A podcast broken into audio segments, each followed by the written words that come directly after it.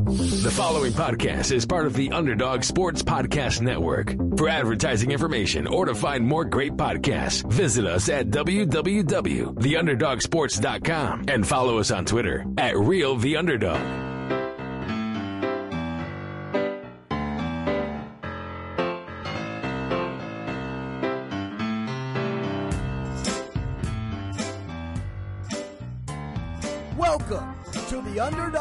Sports MLB Show. Here are your hosts, the luckiest men on the face of the earth, Chase Fedorsky and Bryce Holden. Welcome to episode 231 of the Underdog Sports Baseball Show and a happy Labor Day to all of our listeners with Bryce Holden. My name is Chase Fedorsky. Bryce, before we start talking baseball, is there anything better than waking up on a Monday morning, looking at the clock and realizing I don't have to work today? Chase, I flew to California last night. I woke up at 6:15. The lack of work meant nothing. Yeah, I know firsthand and better than most. And I know you know this. That first day post time change, especially when you take a PM flight, sucks. Yeah, I mean, originally the plan was be be out was fly tonight. I think I think I did the right thing going a day early, but whatever. Yeah, I mean the the nice thing is having done many of these trips. I mean, some as little as like a three day trip where I'm flying out Friday morning and flying back Sunday morning. At least you will be there long enough to adjust and enjoy it. The worst is when you're making these cross country trips in a three to four day time frame, and as soon as you get adjusted to the time zone, boom, you're flying back. That that makes sense, but I feel like if you're gonna come all the way out here, you gotta at least make a what you, you gotta make a week unless you have a very specific, like a wedding. Like when you have a wedding, you come in, you got the wedding. It's like, I'm here with I have a specific purpose. If you're just here to hang, you need more time to hang.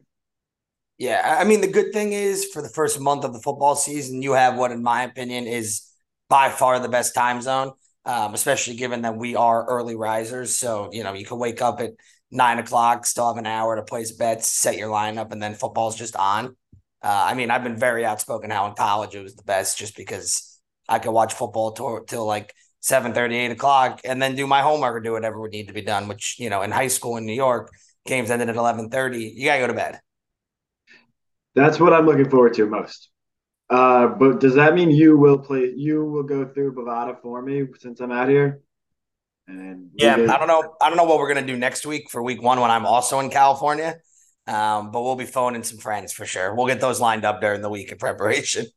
I got a lot. Yep, there's a bunch of people that uh that have been told. I guess that's what I can use Microsoft Teams for, and just set up meetings with your brother on Fridays. You you you also can if you want to do the props. Prize Picks is legal in the state of California. Not only is it legal, but you can also bet on college sports on it in the state of California. I mean, I'm I'm gonna go. Oh boy, that's that's tough. Did you watch? Can we do a little college football rant, or do we? Sure, go for it. It was weird. Yeah, we could do a college football rant because not a lot happened in baseball this week, but it was definitely one of the weirder baseball weeks. In that we saw a team literally within a month stretch, all from uh, the month of August, push all of their chips in and then wave the white flag simultaneously. Yeah, that that definitely at my uh, my local team did that. But yeah, college football. I mean, Deion, Coach Prime, it's real. Watch out for that. I guess that was my, my it's more of a PSA than a rant. Be very wary betting on Colorado the rest of the season. I think they may uh, they may lose out. Yeah, I mean, my one thought is like as great as Travis Hunter looked week one, I, I, I just don't I just don't see how a guy has that kind of physical endurance to play um, to play both sides for an entire season. In that altitude, also. It's crazy. I mean, I guess it was a road game week one, but yeah, watch out for like a uh, like a Jeff Saturday type deal when everybody when people kind of mock the hire then the team has all its ducks in a row for week one, but then going forward, it's just. Phew. All right, let's talk baseball. Uh, we had a near no hitter this week. A couple guys with major career achievements, and as I mentioned, your new local team. Um, just honestly, I, I, there's certain fan bases that are cursed. I think it's like the Vikings slash Browns in the NFL, in the NBA, Uh, the Detroit Lions. the Detroit Lions, NBA, Timberwolves. Um, the Clippers. Oh yeah, Clippers. Uh, My other local team. Angels fans, you you may be uh, you may be on that list now, but more of that to come. Um, some decent games on Labor Day for our Bovada Sportsbook.com picks of the week. Um, before I even get into the picks, one of these guys is pitching at 211 today, and then I'll do our game of the week. Have you heard of Cole Ragans? I have not. This guy for the Royals is probably the best pitcher this year that nobody's talking about. He um, made the shift to the rotation earlier this season and basically has Shane McClanahan stuff from the left side. Is he available in our fantasy league? No, he's been long picked up. Trust me, I was all over it. But uh, if you're bored and you feel like watching a White Sox Royals game, which means you really have nothing to But do, if you're bored and hate yourself, you you could do that. Um, two games to pick with big playoff implications today. First of which is Giants versus the Cubs. Battle of aces at Wrigley. Logan Webb for the Giants. Justin Steele for the Cubs. Plus one and a half, minus 117, plus 118 for the Giants. Minus one and a half, plus 140, minus 138 for the Cubs. Over under is nine. I'm going under nine, minus 120. I, I know that's not a fun, exciting pick to lead off. that's a heavy. That's a heavy. Uh, that's a heavy line on an under. Yeah, that's a lot of runs for a guy who right now would be my runner up in the Cy Young race. I know I've been banging the drum for Steele, but I think Did we not bet on Steele this week? we bet on Steele, both of us. Um, I, I just think Blake Snell, that ERA is getting too low for him not to win it. I mean, we'll talk to Cy Young stuff later, I assume, but yeah, nine for an ace in Logan Webb and a Cy Young, a worst top three finisher in Steele just seems like a very big number. I just weird things happen in day games. I would take the Cubs, but this this is a this is probably the series of the week. This is an incredibly important series. Well, I'm going to disagree with you because of our next pick, with even some would say even bigger playoff implications. Everything's bigger in Texas, and this week the Astros play the Rangers. Didn't the Astros just get swept by a last place team though? Uh, they did. It's just proved how uh, how weird the Yankee season's been. Oh yeah. More on that to come, though. Um, big three game series. JP France for the Astros, Andrew Heaney for the Rangers. Astros minus one and a half, plus 150, minus 108. Rangers plus one and a half, minus 182, minus 108. Over under in this game is nine and a half. So I went with one under for my other pick. I'm going with an over, over nine and a half. I think the bats are out in Texas today. Oh, I would just take the over every game this series. These are offense teams. These are offensive teams, and the Scherzer Verlander. I guess the, their work Scherzer was looked great and then left early, which is I guess your only fear with Scherzer down the stretch. But Right now, Scherzer greater than, not greater than or equal to, greater than Verlander. since they since they both got back to Texas, Yes. yeah, no, Scherzer's been very very good. Yeah, Rangers and Astros for context. I mean, we're going to talk about it in 10 seconds for the standings, but uh, they're both tied for a game out in the AL West. Going to those standings, AL East, uh, Orioles 85 and 51, two and a half up on the Rays at 83 and 54. Blue Jays 75 and 62 in third, Red Sox 71 and 66 in fourth, Yanks 68 and 69 in last. Couple notes for the AL East. Um, I guess three main notes. One, so you know we've been talking about all year how the Orioles aren't going to have enough pitching down the stretch. Yeah, and then they traded for Flaherty. Not where I was going with that, but yes. Um, my two notes on this are one, Kyle Bradish is really good. Probably a guy everyone should start talking about. Um, I guess at this point they're ace because someone has to be. Um, but his ERA is now 3.03 in 140 innings. You pitch in the AL East and have an ERA like that, you're good. They have. I don't know if it was a lack of pitching for them. It was just they don't have that one. Well, you know who we've slept on all year, and I didn't even think about it until I saw it on Twitter this week. You know who I think's coming back next week? Means John Means. John Means was again not a traditional ace, but threw a no hitter. I mean, he was an all star starting pitcher for them, and not in the mold of somebody has to make it for the Orioles. He deserved to be an all star. that's fair, but again, it's I don't know if it's a lack of depth issue for them. I think it's a lack of having the alpha alpha stuff. Like you don't want you can say John Means all you want, but are you going to trust John Means against Castillo, against Verlander, against Scherzer, against Glasnow? No, I think that's why the most apt comparison to this team is the 2015 Royals. 2015 Royals traded for uh, Cueto. Yeah, I don't have Cueto on the level of all those guys you just named, as much as we love Cueto. Yeah, Cueto's still a level, but I guess that's the point on the. I think there's a level from John Means to Cueto to Scherzer Verlander. Yeah. Other two notes in the East. Um, one, I, I, this Blue Jays team. I again, I just I'm done trying to really figure them out. I don't think they're going to make the playoffs at this point. Um, and I know I've kind of been bashing the guy all year, but uh, until I see his numbers like really rebound, in my mind right now, and you could tell me if I'm crazy, but I'm strictly looking at the past two seasons.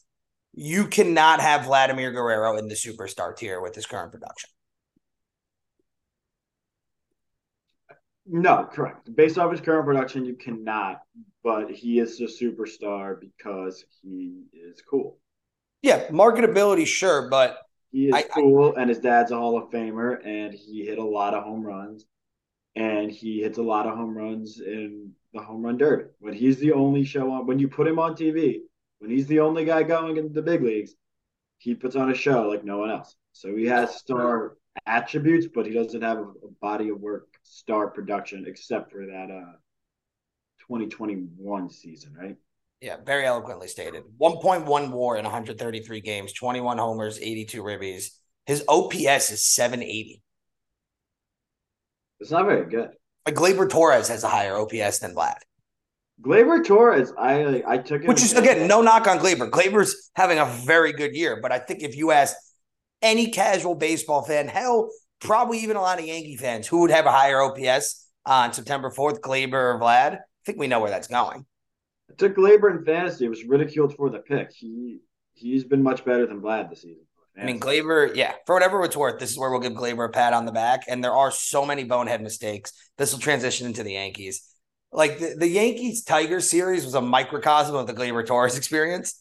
Four game series, he homers in three of them. The fourth game, Anthony Volpe homers with two outs in the ninth to tie the game up. And an extra innings on a routine double play throw. Gleyber overthrows DJ at first. Yankees lose. All that said, though, at the second base position, if you can get 272 average and 805 OPS, 24 home runs. And, and he only has 15 steals?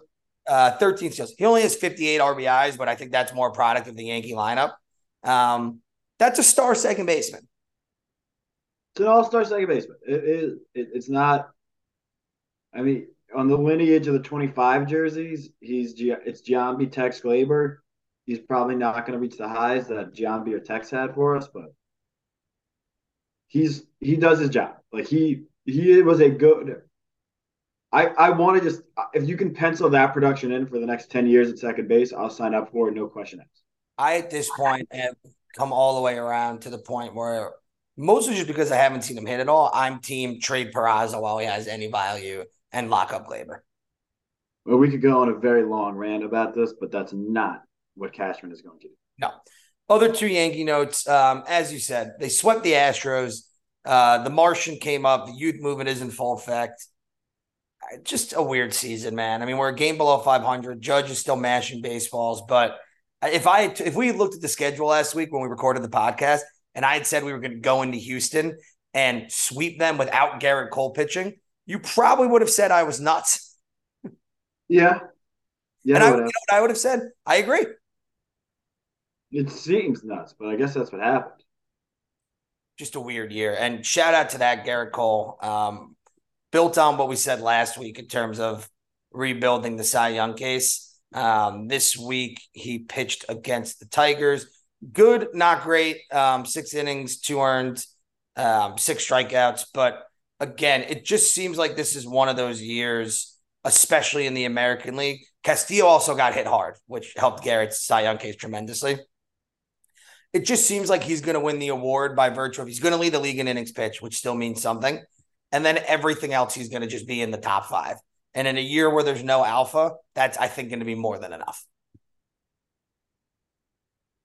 Yeah, I, I just think barring something, it's his to lose at this point. Um, it's not impo- if Castillo has a great September, if he delivers four knockout starts the rest of the way, he can get it. Especially with the value, the weight. If you weight his games, Seattle's got stuff to play for. Uh, but I think it's down to those two, and Castillo's going to have to do something epic to get the award back from Gerrit. It almost just seems like Gerrit's steadiness is what's going to win him the award, which was not his thing last year. Yeah, like he, I think he leads baseball this year. It was twenty one or twenty two starts of two earned runs are allowed or less than six plus innings pitched. And like that's I good. That's yeah, a good that's, stat. That's going to win you the award this year. Um, AL Central. Boy, did this division just get more interesting thanks to the Angels. I mean, the Twins are still five up, 71 and 66. Guardians are five back. Tigers, eight back, 63 and 74. White Sox, 53 and 84. And shout out to the Royals, who all we've talked about all year is how bad Oakland is, historically bad team. The Royals actually now have the worst record in baseball. Um, without spoiling too much, though, the AL Central, we're going to keep it very vague here.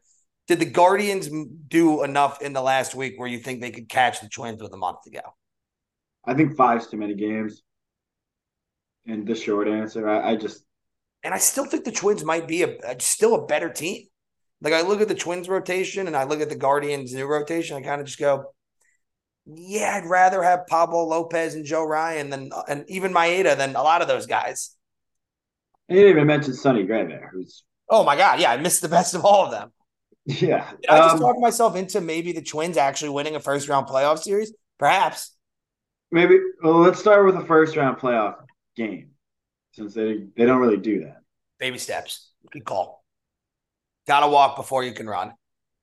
They have they have beaten Texas. They played Texas twice lately, and they beat them a bunch of best of three six matches. So we'll see what happens in the Central. And then AL West. Uh, what what an exciting race this is going to be. We have three teams in the game in the division. Mariners in first, 77-59 on the back of an epic August. Rangers in second, tied with the Astros, uh, 76 and 60, 77 61, but the winning percentage is about the same. Angels, A's riding that division there. This is going to be a buckle up because honestly, and it has nothing to do with the fact that they're all separated by a game. I, this to me feels like a division that any of these teams could genuinely win at this point because I think they're all. I mean, I'll just check Texas' schedule. Texas has series against Houston and Seattle left. Oh, they have two against Seattle. So that's something to keep an eye on. Houston has the Texas series and one against Seattle also. Here's the only thing I'm going to say about Houston. I honestly think of these three teams, all three teams rake. The offense, there's going to be runs. I think Houston might have, as crazy as it is on a team with Verlander and Framber, they may have the worst rotation of these three teams. Just because I think of the three teams' aces, so call it Castillo and Kirby, Scherzer and whoever they want to pitch after Scherzer. And then well, I think I think Texas has has the worst. I but I Max is just so consistent. I just think Verlander and Framber are the most prone to epic blowups. Yeah, but at least you said I, you said Scherzer and who, if Eovaldi comes back, it's a different discussion. Correct. But who are you? You know, just Gray or you know who's been really really good? Oh no, Montgomery. Montgomery, yeah. No, I, will I'll throw Montgomery in that number two conversation. Well, that trade is not looking great for the Yankees. No, I mean Jordan Montgomery, he'll be an interesting free agent case because he's 30 years old, not a ton of tread at the tires, but a lot of big game experience, three, four, six ERA. I could see, uh, to me, the four for him. Someone will give him four for 60, at least easily. Easily. Like if Taillon got, I think, four for 68 from the Cubs, I think he beats that. I think he'd be a good fit in Chicago also. They probably regret that Taillon contract. Yeah. If only the New York Yankees had a lefty innings eater who consistently has an ERA in the threes. Yeah, but we got a little over a year of Bader. Yep. Whatever. National League, Braves 80, 90 and 46. First team in baseball to get um, to 90 wins. They had a great series with the Dodgers. Very exciting. Should be a great NLCS preview. 15 up on the Fighting Phils. All they do is hit. God bless Trea Turner and Bryce Harper. And Bohm and Castellanos and Schwarber and We- Stott. Did you bet on did you bet on Castellanos to uh homer on Saturday in light of the tragic news? I should have, but I did not. Yeah, well, we didn't homer, but we did bet on it, me and a few friends. I still should have. We deemed that Jimmy Buffett passing was enough to bet on a Castellanos homer. I mean, that's it. That line we just I just named like eight guys. I think they're the lineup I know the most people. Realmuto, I'm doing a virtual diamond here. Realmuto, Bryce, Stott, Trea, Bohm, Schwarber, ideally DHing. Uh, Castellanos. Castellanos, Marsh, and then whoever's playing left field that day. I mean, you just said uh, eight big, eight certified big leaguers. No, there's no. All right. All right, but then to play devil's advocate for the team above them in the standings, Oh, well, that's probably they're better. Sean Murphy, d'Arnaud, Olson, Albies, RC, the entire National League starting infield. Austin, Yeah, Austin Riley, Acuna, Rosario, and Ozuna. that's pretty good. But you know what the Phillies have going for them, and you can see it when you watch their games. The Phillies look like they are having the most fun of any team. In, Yeah, that and look, like it's having a good time. And the Phillies showed. I mean, Trea Turner has showed. You give a shit about a player and you show him love, he'll show love back. NL Central Brewers 76 63 and a half up on the Cubs. Reds six and a half back there. Pirates, Cardinals rounding out of the division. Uh, Brewers and Cubs played each other last week. I believe they split the series. Um, I think this one's coming down to the wire, but I, I still like the Brewers just on the strength of those three arms and just enough offense. One thing I didn't know, um, Craig Counsell can leave after this year. You know who would make a lot of sense for the New York Mets? Craig Counsell. You know what would make a lot of sense for the New York Yankees? Craig Counsell. I I don't know why he'd leave though. I think he's fairly comfortable there. They got a good thing going. Yeah, I think it's you want to be a big fish in a small pond or a small fish in a bigger pond, but he's shown that he could do a lot with a little.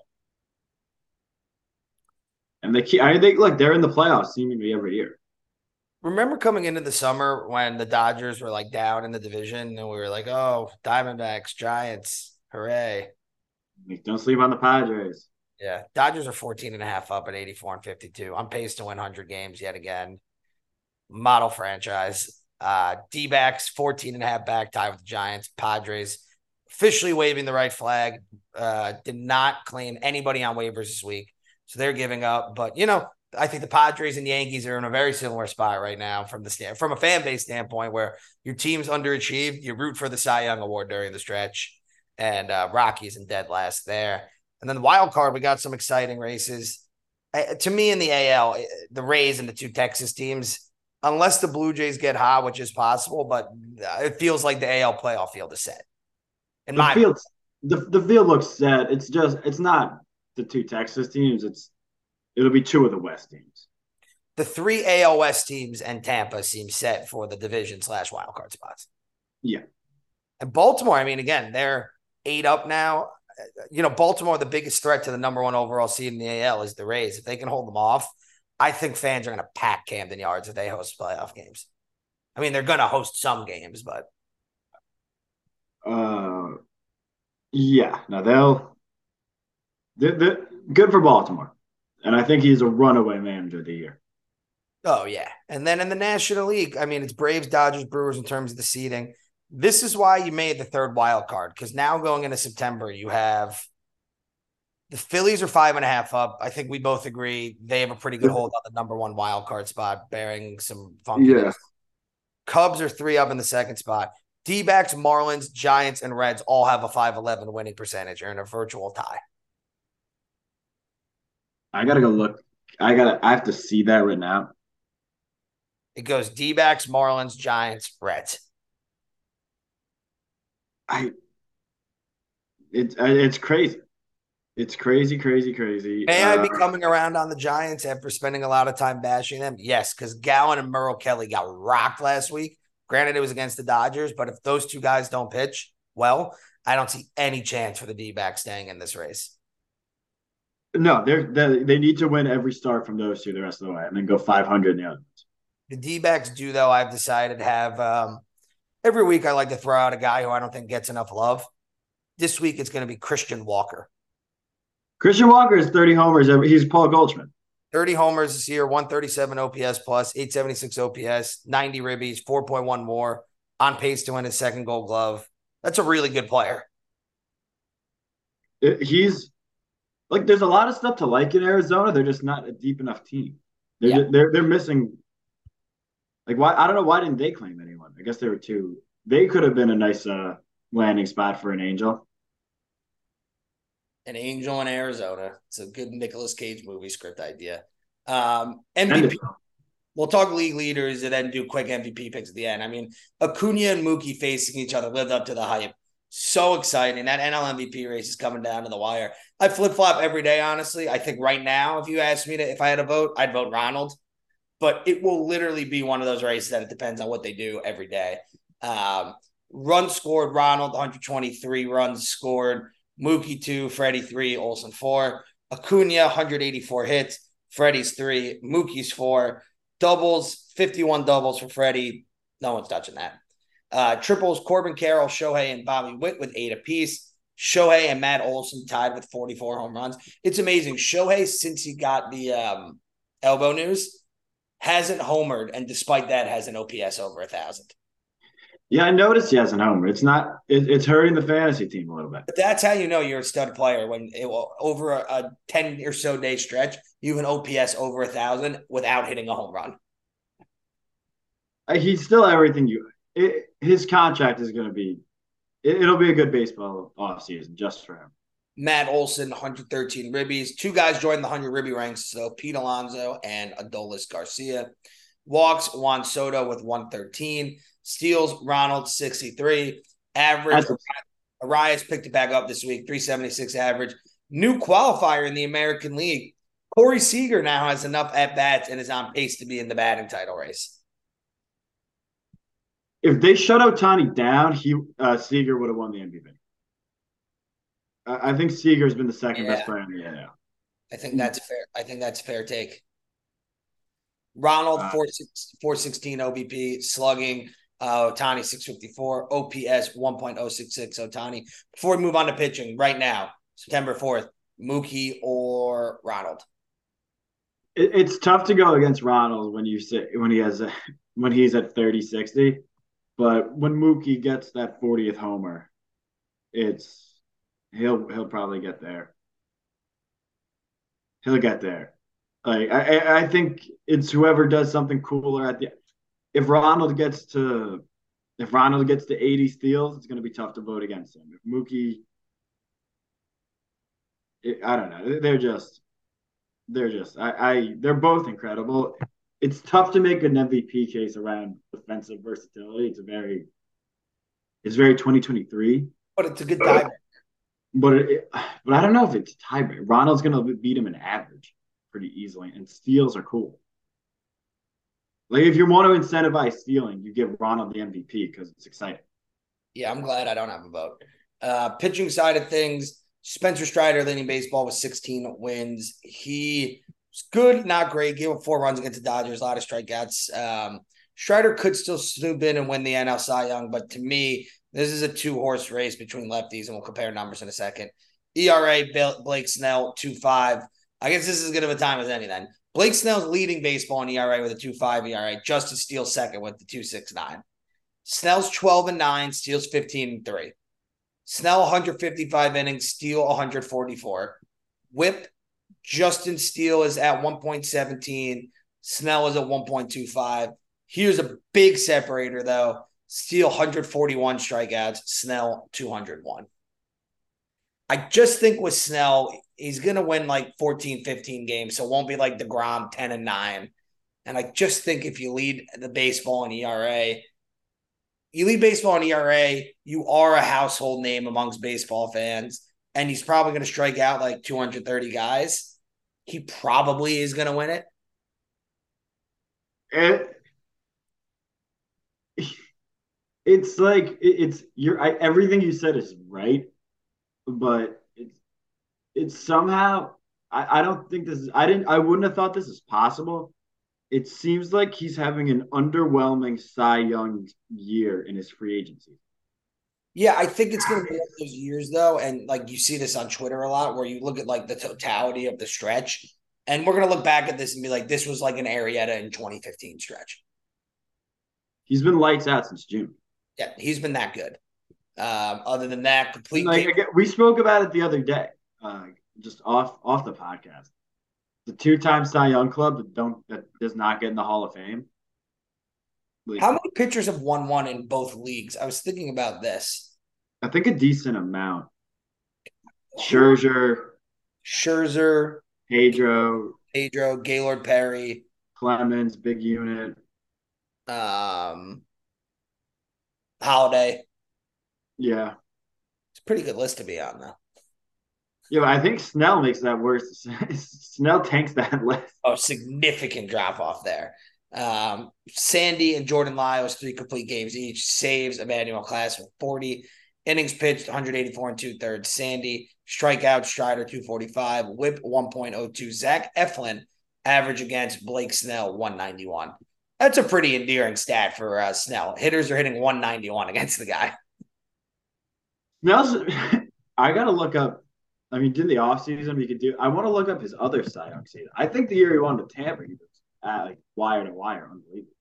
I mean, the year he won with Tampa, I can tell you right now, he was 21 and 5 with a 189 ERA. And I would imagine 200 strikeouts. Now you see, now that that's pretty good. So yeah, just different. Um, all right, let's talk players of the week. Just missed out. 221 strikeouts. Yeah, just missed out on another no hitter this week. Alex Cobb's late career renaissance reached another apex Tuesday when he came within one out of throwing the 18th no hitter in Giants history in a 6 0 win over the Reds at Oracle Park. Came to the mound with a no hit bid in the ninth and his pitch count of 113, four more than his previous season high. He retired Noelvi Marte on a flyout, issued a walk to Nick Senzel, giving the Braves their second base runner of the game. Fly out from TJ Friedl. Spencer Steer then hit a ribby double uh, to the right center field gap to put the Reds on the board. Gabe Kapler stuck with Cobb, though, struck out Elly De La Cruz for the final out. Career high, 131 pitches, one walk, eight strikeouts, sixth complete game, and second of the season.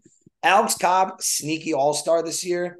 Um, this was a bummer, but my two big takeaways are um, shout out to Kapler for letting him go out and finish it. Yeah. Both Always. going into the ninth and even at like 125 pitches, let him go after Elly De La Cruz. Um, and at least this wasn't ended on like a blue pit. It was a clean double in the gap. Yeah, no. Every time the man managers who did it, Dusty did it, Kapler did it recently. Kapler, Dusty with Romberg. If you got a shot at history, let the guy go for it. You have to. And then Kapler, let him finish what he started. He was dealing all night, but I he probably if Elly got on, he was probably out there. But good for Kapler. Shout out to Jose Altuve, who just weeks after becoming the third Astro to reach 2,000 hits, he recorded the franchise's first cycle in 10 years, single, double, triple homer in the same game in the Astros 13 5 win over the Red Sox at Fenway. Um, he went double, single, two run triple, and then after popping out in the seventh, had his 10th home run of the year to complete the cycle. Um, it was their first cycle since Brandon Barnes in 2013. Scored four times, tied a season high, uh, four ribbies, and tied a career high with four hits. Kind of surprising Altuve doesn't have a five hit game in his career. He's now the only player per Optistat with an MVP, Gold Glove, multiple World Series rings, four straight 200 hit seasons, a leadoff inside the park home runs, a three homer game in a playoff, a walk off home run to clinch a playoff series, and a cycle. Kind of nitpicky there with the stats, but I think that's why the sign stealing be damned, and everyone knows how I feel about that scandal. Altuve should absolutely still be a no doubt Hall of Famer. Please don't fuck this up, writers. He should be a no doubt first ballot. Yep. Uh, and I, he'll, it'll be interesting because I think Bel- Beltran is getting punished from the science. Yeah, I think Altuve, like it's been pretty clear he was one of the guys who was not in favor of this. I actually, I know you hate Correa also, but Correa, when Correa went on, I remember Correa was basically in tears defending Altuve throughout this. Yeah, Correa definitely benefited though. Look at what he's done since he left Houston. Not much. Other players of the week, shout out to Johan Oviedo. Um, 25 year old threw his first career shutout in a 5 0 win against the Royals at Kauffman Stadium. Um, he set down the Royals in order in the ninth to secure the shutout. Congratulations to him on his first career shutout. Uh, Acuna in an 8 7 win versus the Dodgers joined the 30 60 club, 30 home runs, 60 steals. He didn't, he didn't join it. I think he started. Well, I was going to say, joined and became the first player ever to do it. Uh, did it in an epic fashion with a grand slam. Um, it was two days after he stole two bases to join the 2060 club. And when you're the first person to do something in baseball history, 30 home runs, 60 steals, I mean, there's a real chance he goes like 35 70. I, when I hear myself saying that out loud, I think he's got to be the MVP. Um, it might be closer to 35 80. He, when he gets their games, he has three steals. If he has the jump, if he has a read on the pitcher, he'll just go. He'll go from first to third in two pitches. Shout out to Miggy Miguel Cabrera, who in a 10 0 win over the White Sox Saturday passed George Brett for 17th on the all time hit list with a four hit game. He is now eight hits away from Adrian Beltre for 16th all time. Uh, he should probably pass that mark sometime before the end of the season. This is a treat from Big Baby David. Since May 30th, Miggy in 54 games, the OPS is still low, 776, but hitting 301 with a 356 on base percentage again, not to send up Pujols, God, but at least he's he's going out respectable. He, he, it's a respectable end. The city of Philly rescued Trea Turner. What an epic August after August 4th when they gave him the standing out. Uh, Friday night in a 75, 7-5 win versus the Brewers and went one for three with a homer, three RBIs. Per ESPN stats and info, he's the fifth player since RBIs became official in 1920 to have four consecutive games with a homer and three ribbies, with tying Bill Dickey and Lou Gehrig. And he homered in five straight games last week. We're seeing Team USA Trea Turner, and that's scary for the rest of the NL NL with the playoffs coming. It's scary for baseball. It's again he he was brought in um, onto this Phillies team. He should, in theory, he should be one and one A with Harper. They should have two bona fide MVP candidates every year, and then a ton of all stars around. Couple pitching performances. Shout out to Kyle Harrison, who in his Giants home debut last week and in his second career start on a 4 1 win over the Reds, big for the wild card. 22 year old, six and a third, strikeout 11, no runs. He's the youngest Giants pitcher to record 11 strikeouts in games since Mad Bum in 2011. Max Fried, seven scoreless, 10 strikeouts against the Dodgers in a 6 3 win Friday. He's rounding into form uh, come postseason time. Shout out to Kodai Senga. They've said the Mets don't have the ace with the trades. This guy is an ace. Um, if it wasn't for Corbin Carroll locking this up award up in May, I think he would win Rookie of the Year. Um, seven innings, one earned run. He is now uh, had 12 strikeouts against the Mariners Friday, lowered his ERA to 308. Probably going to make all team second MLB. Um, multi homer games this week. Mitch Garver versus the Twins, Jake Burger versus the Nats, Luis Rengifo versus the Phillies, Salvy Perez versus the White Sox, DJ Stewart versus the Rangers, Trea Turner versus the Angels, Mookie versus the Braves, and Pete Alonso versus the Marlins. Um, Pete joins Ryan Howard, Albert Pujols, Ralph Kiner, and Eddie Mathews as players with 40 homers in three of their first five seasons. Don't forget, Pete had a 60 game season though, so it's really four or five. And last but not least, it's very rare that a prospect delivers on a hype immediately. The Martian Jasson Dominguez did just that, though. Him and Austin Wells come up with the Yankees Friday. Again, Dominguez is 20 years old, one of the most hyped Yankee prospects in recent memory, even more so than Volpe. Um, and in his first swing as a major leaguer Friday against the Astros, gets a 94.3 mile per hour fastball over the heart of the plate from future Hall of Famer Justin Verlander. Crushes it for an opposite field home run in his first at bat homer twice in three games this weekend. Uh, he's the youngest Yankee to homer in his first big league at bat and his first to do so uh, since Tyler Austin and Aaron Judge went back to back in 2016. He's the fifth youngest player in baseball history to homer in their first at bat, and he joins Marcus Thames as only one of two players in baseball history to homer in their first MLB bat at bat against a reigning Cy Young Award winner look, there's a lot of other factors that went to it, but at the end of the day, Dominguez and Wells come up, the kids come up, the Yankees sweep the Astros in Houston. It's something they haven't done in over a decade. And as excited as I am to see Dominguez, I bought a ticket to see his home debut tomorrow. This is frustrating because Hal wins no matter what now because we hate Hal, we hate Cashman and what they've done, but they bring up the kids and all of a sudden we have something to root for and the team looks exciting. It's the most exciting prospect we've had since since who? Because Judge wasn't highly touted. No. Uh, so it's fun. It's awesome. Great way to start the career. Um, just unfortunate the way the season's going. So this week, the Yankees, I mean, as we just talked about, they literally had a player nicknamed the Martian Land. And honestly, if there was one team that felt like they were doing stuff from outer space, it wasn't the Yankees. It was your adopted hometown team for the next month, the Los Angeles Angels of Anaheim. So just to recap, I they went all in on Shohei Ohtani, and they at the deadline went and traded for Lucas Giolito. They traded for uh, Reynaldo Lopez. They absolutely got their farm. They traded for CJ Cron and Randal Grichuk. And then in a stunning development, less than a month later, they waved the white flag on their season. Uh, they put Giolito, Matt Moore, Lopez, Hunter Renfroe, and Grichuk all on waivers. Each of them is an impending free agent, and the Angels were apparently looking to save some money by having some or all of them claimed off waivers while simultaneously allowing to join playoff contenders before the September 1st cutoff. Tyler Anderson was also placed on waivers last week, uh, but the starting pitcher, due to having a da- bad year, went unclaimed and elected to stay uh, with the Halos. Since the trade deadline, Tyler Anderson. Tyler Anderson, yeah, he's still on the Angels. Still on the Angels. Another guy that the Dodgers worked their voodoo magic on he's Tyler Anderson, somebody that I uh, I was I'm thinking about going to the Orioles Angels game on Wednesday. There are two people I want to heckle: Adley Rutschman, Tyler Anderson. Why Tyler Anderson? I mean, I do I think Simon listens to this to this part of the episode. His girlfriend's roommate is cousins with Tyler Anderson, and um, his girlfriend's roommate. She's she's she's nice. I don't I don't know her that well, but it would if I could just scream her name at Tyler Anderson, maybe. So let's have a more of a chirp.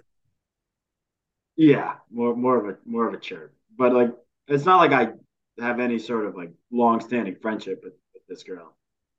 So once upon a time, the way baseball used to work uh, before the new CBA is you would have the August first, uh, or sorry, the the August thirty first um, non waiver deadline. So what that would mean, or sorry, the waiver deadline. So players could still be placed on waivers and traded. They got rid of that a few years ago, but that's how we got Verlander on the Astros the first time. The huge Dodgers Red Sox blockbuster trade with Adrian Gonzalez. The Crawford. oh, you think that you could you call that the Adrian Gonzalez? I think of that as Crawford. I think of it as Adrian Gonzalez just because he produced for both teams. Crawford was doo doo. So now, once the trade deadline passes, there's no way to get anything of value in return for your players. So the, the Angels put all these guys on waivers to try to save money, try to get under the luxury tax for next year. Um, Giolito was making $10.4 million this year, this year with about 1.9 million left to pay out. Renfroe was making 11.9 million this year um, with 2.8 million paid out. For Matt Moore, 7.5 this year, 1.3 out paid out. Lopez, 3.625 million, 633 paid out. Um, Grichuk was only making 9.33 this year, uh, but the Blue Jays and Rockies are covering some of that. So uh, for him, for him, there was about 1.71 million left to be claimed. And again, the Angels did nothing that isn't allowed here. They took advantage of basically how the CBA is written. But it's a bad look for Major League Baseball and the sport in general um, for a team that just four weeks ago uh, energized its fan base and clubhouse with a bold win now push. Um, they waved the white flag though. They're ulti- openly trying to be non-competitive at this point.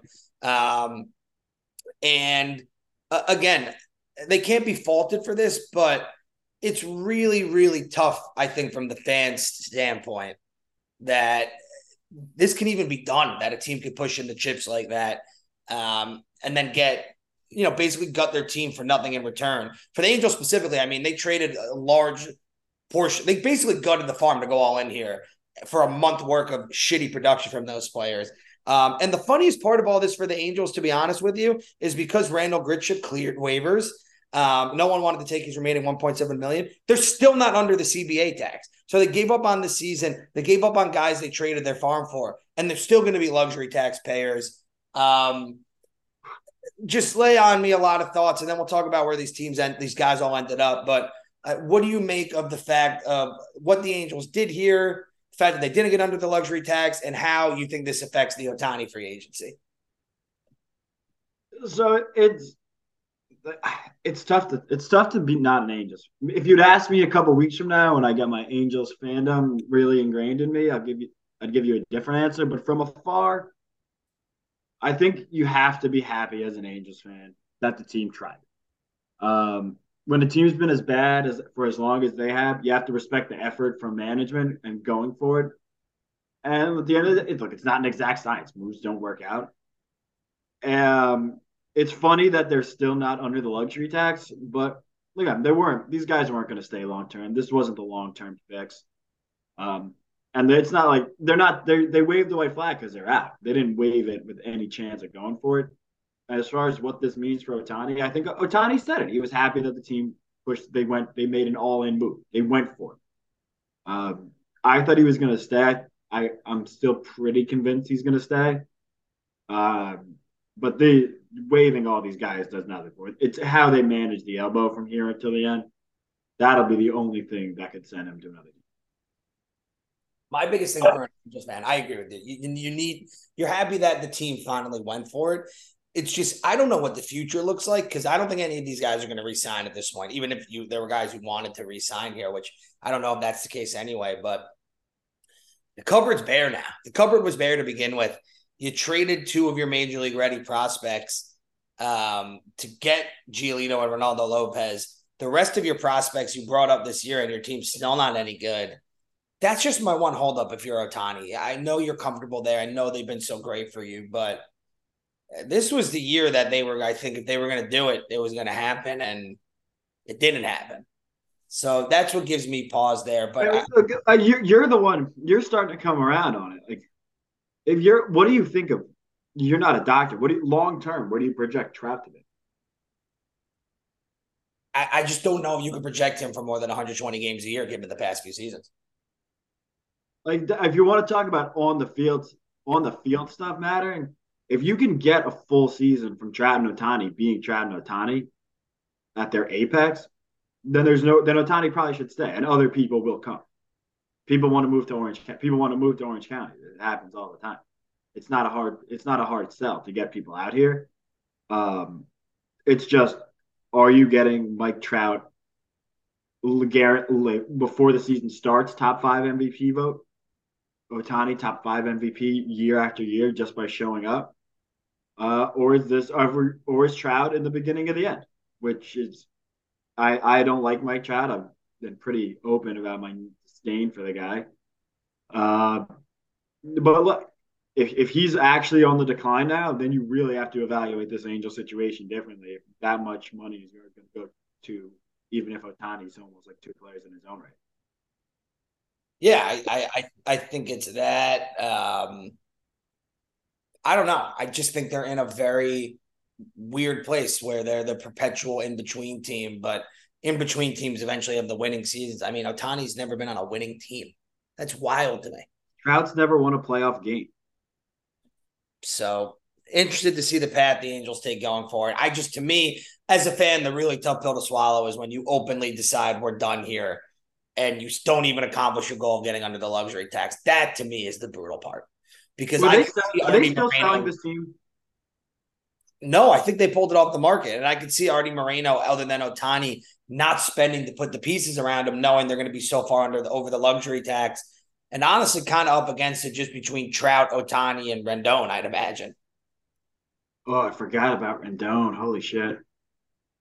Like honestly, in hindsight, in hindsight, the, the, the smart move for the Angels would have been trade Ohtani and uh, package the Rendon contract with it.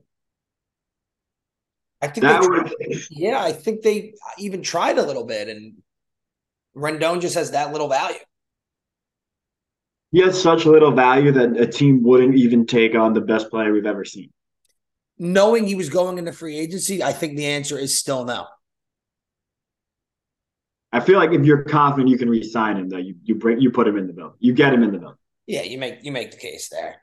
Um, and it's crazy. Honestly, as crazy as the Angels giving up after a month um, was, the teams that claimed most of these guys is even crazier. Uh, the Guardians a month ago they sold at the deadline, and they're five games back in the division. But this to me is the biggest implication that Terry Francona is going to retire. That they added, so they added Giolito, Reynaldo Lopez, and Matt Moore off of waivers. Um, they're five games up in the division right now, which isn't a crazy, crazy pay thing, but Again, five games in one month is tough, but it's doable. Um, you know, Bieber, Triston McKenzie, and Cal Quantrill have been hurt all year. Aaron Civale has been traded to the Rays. Gavin Williams, your boy, got hurt, left the game with an injury this week. So Giolito is going to step right into that rotation there. I, I mean, Giolito was good with the White Sox in 121 innings, 379 ERA. With the Angels, 689 ERA. Um, and most dramatically, his home run rate spiked to 2.7 innings per nine. Lopez and Moore out of the bullpen have been pretty good. Uh, Lopez, 3.39 ERA and 55 innings, so it's absolute gas. Moore in the past two years out of the bullpen um, with the Angels, 2 to 1 ERA, has really reinvented himself as a hard throwing left handed reliever. If there's any team that can maybe fix Giolito for a month, I trust the Guardians and their track record. Um, and again, all this cost them was dollars and cents, but just a really fascinating role reversal in the next last month. So, what do you make of the Guardians being the ones to claim all this? And uh, what, if any, impact do you think this has on Terry Francona's future? It, it's. It, I think you nailed it. It seems like they want to do right by Terry on the way out, uh, so they gave him some pieces. And it's like again, five games. They have a three-game series against the Twins this week. Barring a Guardian sweep, I think it's over.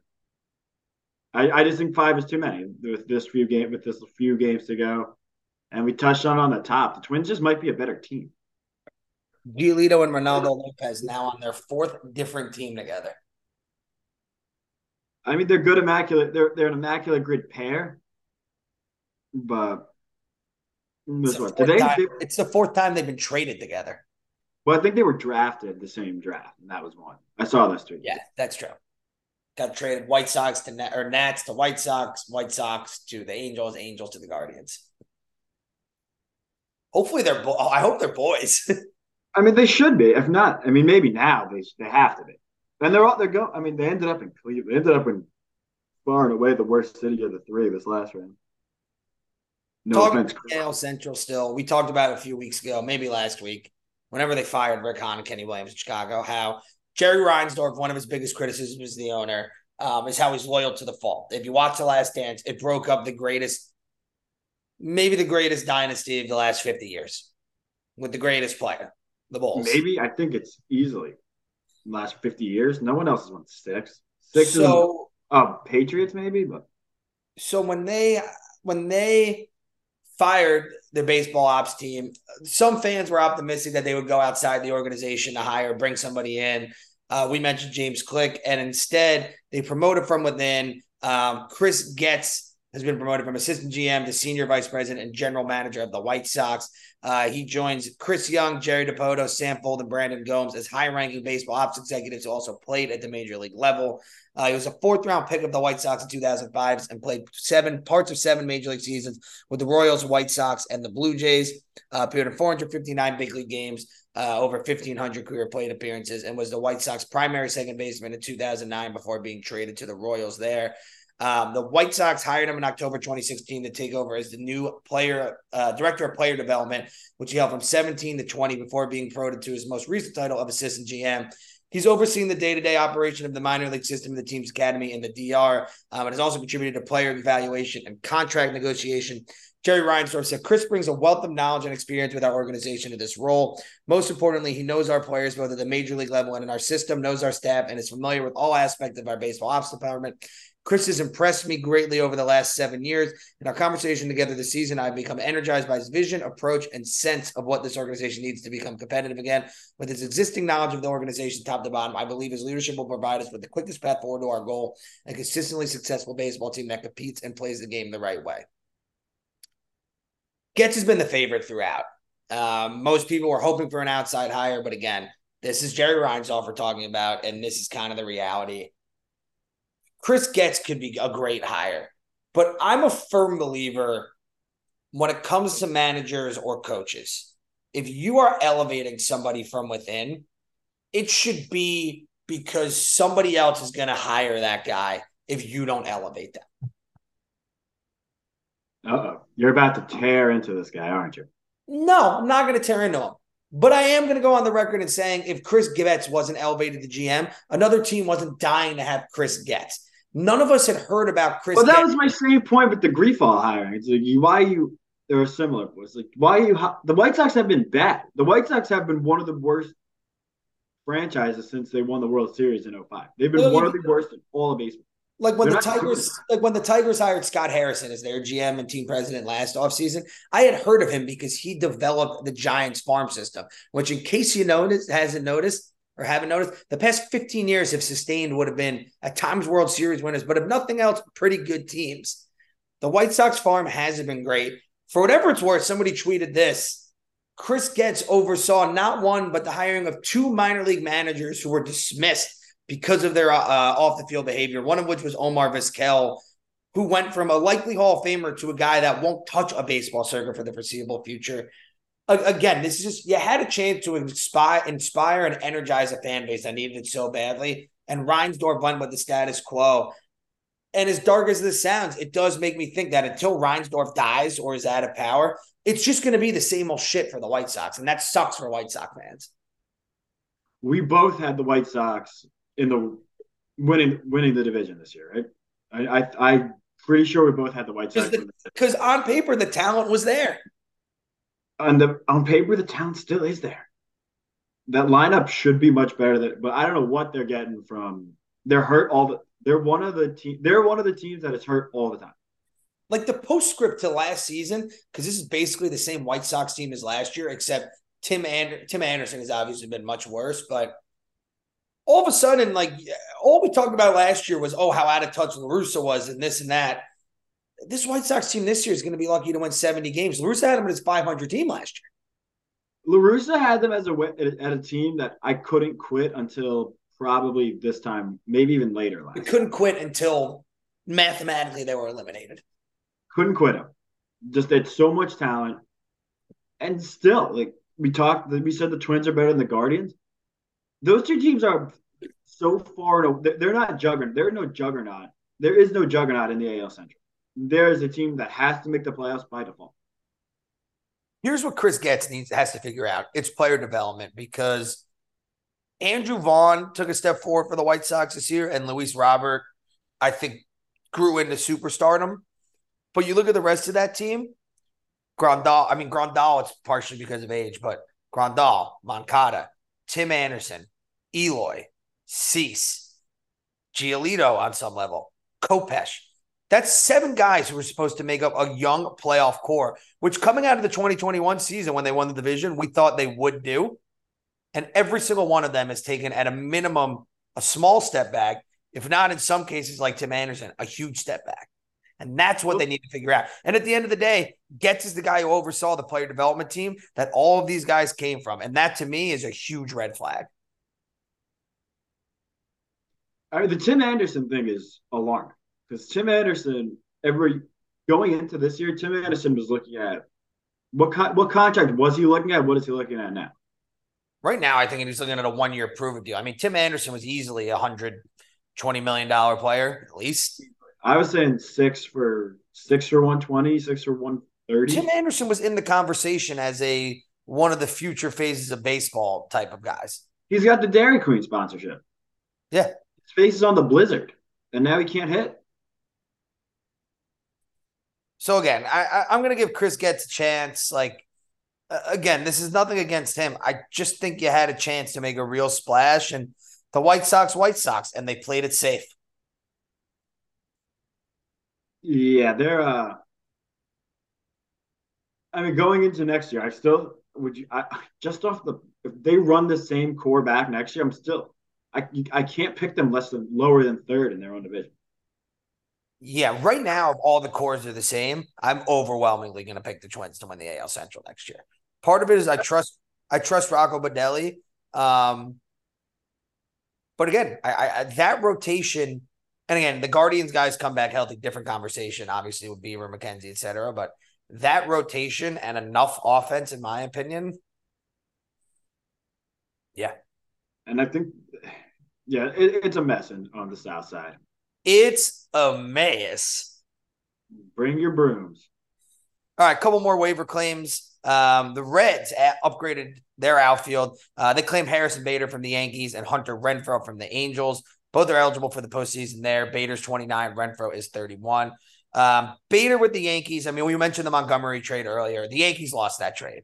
All that said, though, I mean, Bader probably our best hitter in the playoffs last year. Uh, I mean, one helped Oh, win, yeah. Won that first round series against Cleveland, and uh, him and Nestor and some big homers against the Astros. One of the only positives. Um, defensively was still great for the Yankees. Um, you know, this year he's hitting 240, 278, 365, but the speed has allowed him to steal 17 bases. Very good defensively and a great clubhouse guy. Uh, Renfroe so far this year for the Angels, down year 242, 304, 434, 98 WRC plus, but very strong defensively. You know, still has the power, 20 or so homers. Both of these guys, again, they're, they're not going to put the Reds over the top, but with such a young team, gives them a little bit more versatility in the outfield, gives them some veteran guys who have been in playoff races. Um, and again, it's all dollars and cents. So the Reds didn't really go for it at the deadline. Um, if I'm a Reds fan, I still don't feel great that these were essentially the only two go for it moves they made, but they got two quality big league players. But I especially want to show Bader some love. Like in the grand scheme of things, Harrison Bader was not a particularly memorable Yankee, but had the epic postseason we talked about. But I've just never seen a player handle an exit from the team with such grace and compassion. You could really tell on his way out how much it meant for him being a kid from the city, you know, who grew up in the area, grew up in Yankee fan, how much it meant to him to put on the pinstripes, even if it was only for a year or so. Um, and so for that, I'll always say, thank you, Harrison Bader. Uh, you'll always be the master to me. And my cousin hooked up with his sister at a party I went to in high school. There you go. So, and you'd allow Dominguez to come up, but I- I'm rooting for Bader. Bader's always one of my, he'll always be a guy that I'm a big fan of now. I'll never understand how Teddy pulled that one off.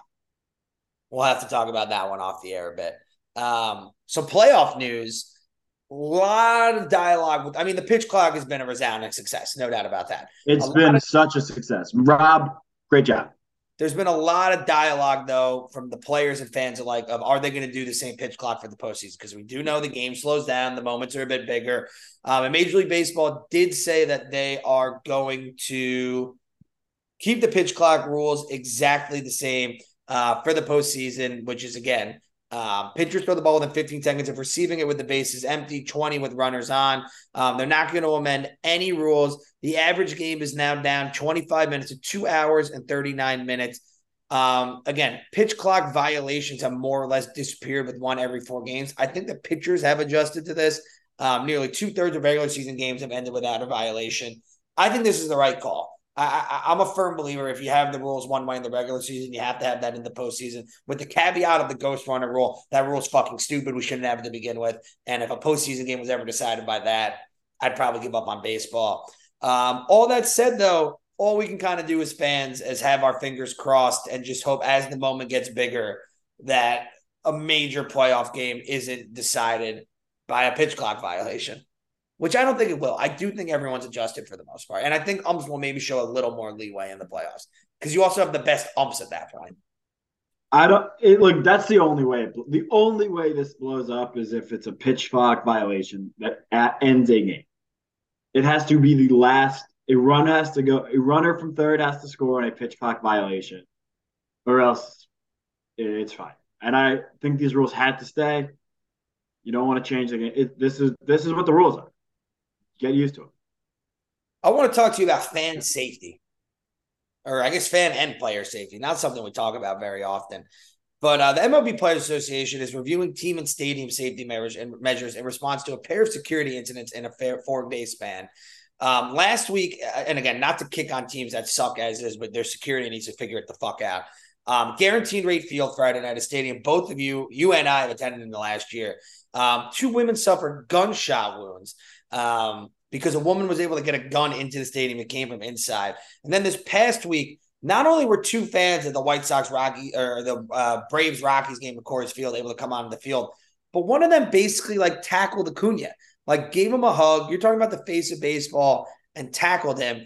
The security protocols in Chicago and Denver are um, currently being reviewed, but the fact that both of these happen in a week span, again, the the, uh, the casual fan isn't even going to know this happened, but people who are tuned in like us, this is concerning. Obviously, the fact that somebody brought a gun into any public venue like that Wow. is of huge Do we, concern. want, do we want to talk about the gun one first or the Acuna hug?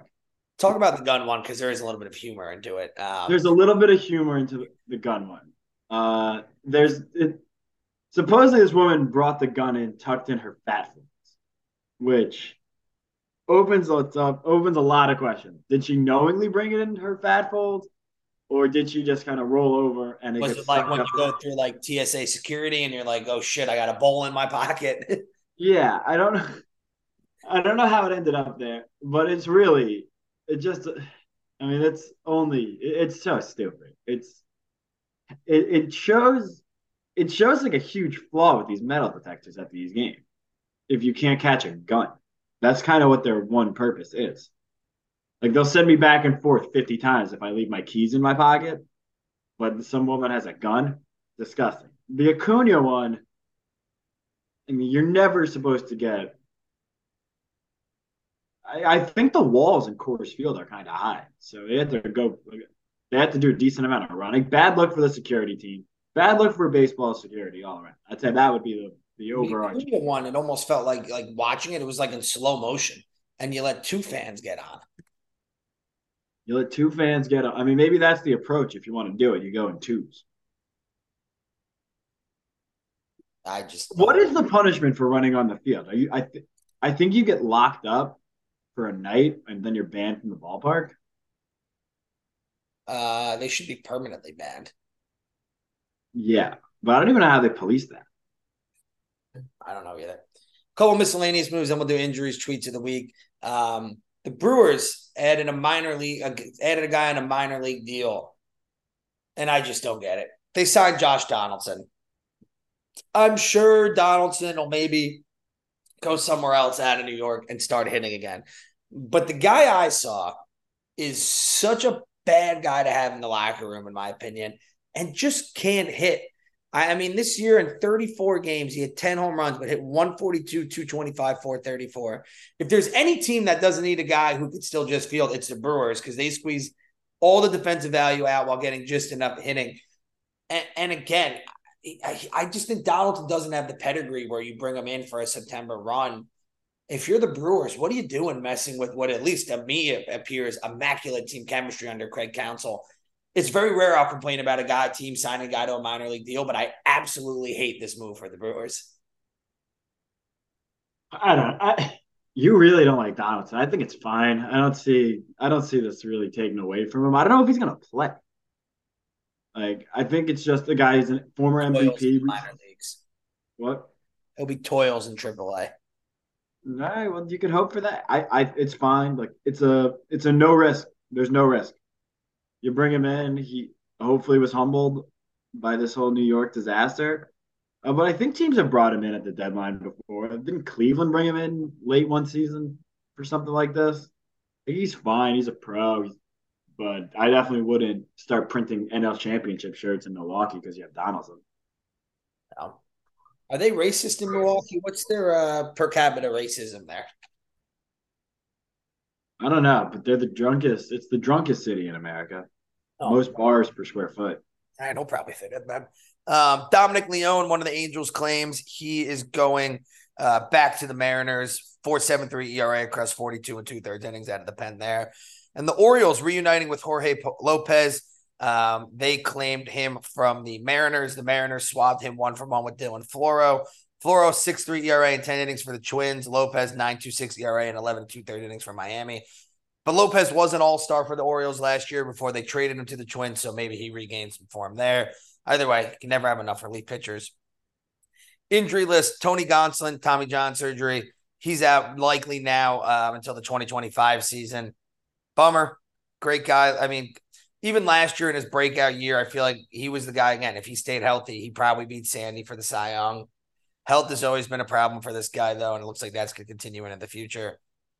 Um, I was down on the Blue Jays earlier. I think the fact that Bo Bichette is back on the injury list with, with a right quad strain kind of is like a little nail in the coffin. And again, they're only a game and a half, two games out of the wild card, but I just don't know who's going to step up offensively for this team. Matt McLain, 10 day injury list due to a right oblique strain. Michael A. Taylor, 10 day injury list due to a right hamstring strain. Danny Jansen, 10 day injury list, right finger fracture. And Daniel Bard, 15 day injury list as well. Michael A. Taylor is going to get a shout out because he's a glove first guy who has 20 homers this year for the Minnesota Twins. Something about that ballpark in Minnesota, ball just flies. So if you put like him and Buxton together, that was like 40 homers this year. And that was, and, and in their defense, that kind of was the idea. Ah, uh, the Buxton thing. I'll never, I don't think I'll ever give up hope on Buxton. All right. Keep Bo Bichette in mind from one of our players of the week or for one of our tweets of the week because Bo Bichette's been leading the AL in hits all season. Not anymore. Oh, uh, Yandy got him? Nope. Hold that thought. All right. I got three tweets from Codify. Um, Schwarber home run to singles count 39 homers, 37 singles. He is. I'll try to keep everyone updated on that as much as I can see the tweets. He is what he is. Under the heading of umpires need to be held accountable, this is from Codify. CB Bucknor uh, has missed over 250 balls and strikes called this season in 22 games behind the plate and has an 11 game streak with 10 plus missed calls that is the next thing I'd like on Rob's checklist is like NFL games. I think if you miss a certain amount of calls, you just get you would a minimum get off the postseason rotation, but you get taken off games. Uh, this just can't happen. They need to do what the uh, NBA does that official, or they just need to make this more public. Because I know the NBA they'll give that last two minute report out, and that gets talked about. Like that that sort of thing makes the the sports talk show if this idiot is missing 10%, 5 to 10% of his calls every time out there, that needs to be more. There needs to be more than just you and I chastising him in the public eye. I agree. From the Blue Jays, this is about a Jersey native. Davis Schneider with 1.379 has the highest OPS of any player in the modern era in their first 15 games. Shohei Ohtani, eighth player with 40 homers and 20 steals in multiple seasons. Um, on Friday, Jasson Dominguez of the Yankees, Nick Loftin of the Royals, and Ronnie Mauricio of the Mets all debuted. And it's the first time three MLB players had an extra base hit in their first career bats on the same day since 1946. Did they get him in the trade, the Mets? No, they've had him. So talking about Blake Snell, here the only MLB starters to allow no more than 16 earned runs in a span of 19 starts during the regular season since 1913. Bob Gibson, 68, the year they, they lowered the mound for him the year after. Arrieta in 15, Cease last year, and Snell this year. Yeah, you, it's easy to forget. I mean, that's the other thing with the not to go back on the White Sox bashing. Cease has been fucking awful. Cease not, though last year it was weird though because he had a ton of unearned runs. I think that needs to be mentioned. I that doesn't matter. He's been whatever oh, you want. to Bad, but Cease, but like those other three guys were just dominant. Cease had a lot of like four runs allowed, but like one earned run starts. I'm just gonna get Cease's ERA for you real quick. No, he's he's got an ERA of four nine one. It jumped a full two plus runs. That's crazy. It's not good. Uh, from OptaSTATS, the Brewers are the first MLB team to score three runs on an infield His error. ERA last year was 2 2. Now it's 4 9. First team to score three runs on an infield error to turn a deficit into a lead in the eighth inning or later since 1988. Um, that guy, Cole Ragans, I was talking about for the Royals, struck out 53 men this month, had never had more than 16 in a month prior. He joins Pete Alexander in 1911 as the only pitchers in the modern era with a 50K month ever after never having a 20K month. It's your boy. Ronald and Mookie per ESPN became the third pair of starting leadoff hitters with the homer and four RBIs in the same game. Uh, Mookie finished August hitting 455 with 51 hits and 11 homers. The third player since 1900 with a 450 average, 50 hits, and 10 home runs in a month, joining Babe Ruth and Lou Gehrig. Good company. Always good company. The Braves one through five hitters. Uh, Acuna has 31 homers. Albies has 28. Riley 32, Olson 43, Ozuna 32. That's 166 home runs, which is more than 17 teams this season. They, if they don't win the world, yeah, they really are the best team in baseball, and they're just really good. All right, remember when I was talking about that's the the new hits leader? Yep. Julio Rodriguez would be the third player to lead his league in hits after trailing by 35 at any point in a season. He's now leading the American League in hits. Um, and this past month, he became the first player with 30 plus hits, including five homers in an 11 game span since 1901. And he joined George Sisler um, as the only players in a single month with 45 hits, 30 ribbies, 15 extra base hits, and 10 steals in a month. Excellent month for you. Uh, I mentioned Ronnie uh, Mauricio before of the Mets. He's the first Mets player with multiple hits in his MLB debut since what player in 2015? Okay, so I got somebody told me the answer to this. It's it's Steven Matz. Fun one, right? Not if you're a Mets fan. No, not if you're a Mets fan. Um, all right. Other tweets of the week. Mets, DJ Stewart became the only player in the last 50 seasons to hit multiple home runs and record a walk-off hit by pitch in the same game. From James Smythe, shout out to Aaron Judge. He passed Ryan Howard as the fastest player in baseball history in terms of games played at 250 career homers. Howard was at 855, Judge 810. Anthony Volpe from James Smythe. Anthony Volpe, first rookie in MLB history with 20 homers and or sorry, the uh first Yankee with the 2020 steal season as a rookie. Um, 15th rookie in MLB history to do it. Merrill Kelly has an 0 11 record versus the Dodgers, fifth pitcher in MLB history with 11 or more losses with a single opponent without a win. Freddie Freeman joined Todd Helton and Chuck Klein as players with 25 homers and 50 doubles prior to September. Freddie and Mookie per OptaSTATS are the first pair of teammates since 1937 with 40 plus hits, 10 doubles, and three steals in a month. From Sarah Langs the AL West this month, it's the third time that the, since divisions began in 1969, three teams in the same division were within a game or fewer of the lead entering the month. Royce Lewis of the Twins from Sarah Langs, 10th player with three grand slams within his first 10 career home runs. Some Bryce Harper love per baseball reference. Um, 10 homers last month. He became the 28th player in ALNL history with 300 homers through his age 30 season. Towards Babe Ruth, Mel Ott, Mike Trout, Pujols, Jimmie Foxx, Eddie Mathews, and Mickey Mantle as the only players with 300 homers, 900 walks, and a 140 OPS plus through their age 30 season. In the 2021 season, regular season and playoff combines, any guesses on how many strikeouts Randy Johnson had total? It was a big enough number that I it was bold and I needed to bring it up to you. Over how many years? Just the 2021 or uh, the 2001 season. Sorry, the regular season and the postseason. Do you have 400? 419 strikeouts. Jesus Christ. He was, I mean, I love the big unit. He's, I'm never, not he is a permanent spot on my all-time starting rotation. Two more from Codify. Uh, Chris Davis with the K and Chris Davis with the C. They homered on the same time, same game, same day, 34 times. They both used it a lot of homers. Trivia question to wrap this up from Codify. Most MLB seasons with that stealing at least one base without being caught with 10. Go. This feels like it's a it's a, a trick question. So I'll guess uh, Ivan Rodriguez. Greg Maddux. Ooh. He that makes sense. Smart guy, knows how to read the pitcher. I can see him getting good leads, good jumps. Any concluding thoughts for this week's podcast? Um, Nothing from me. Hopefully next week I give you a report of the Angel Stadium. There's either Wednesday night against the O's or a Friday night Mike Trout hockey sweater giveaway. One brewery across the street, so go early and definitely go for the hockey sweater. But all the heckling at the Orioles. Um, NFL's back. Go Giants. Open up the season Sunday against the Cowboys. Next week we will be doing an all state of California podcast. Bryce will be in OC. I'll probably be in San Francisco, depending on the timing. Um, so that will be something. And uh, happy birthday to our friend Jamie Hamburg. Congratulations on 27 years of life. With Bryce Holden, my name is Jason Dorsky. This is Underdog Sports Baseball Show. Have a great Labor Day.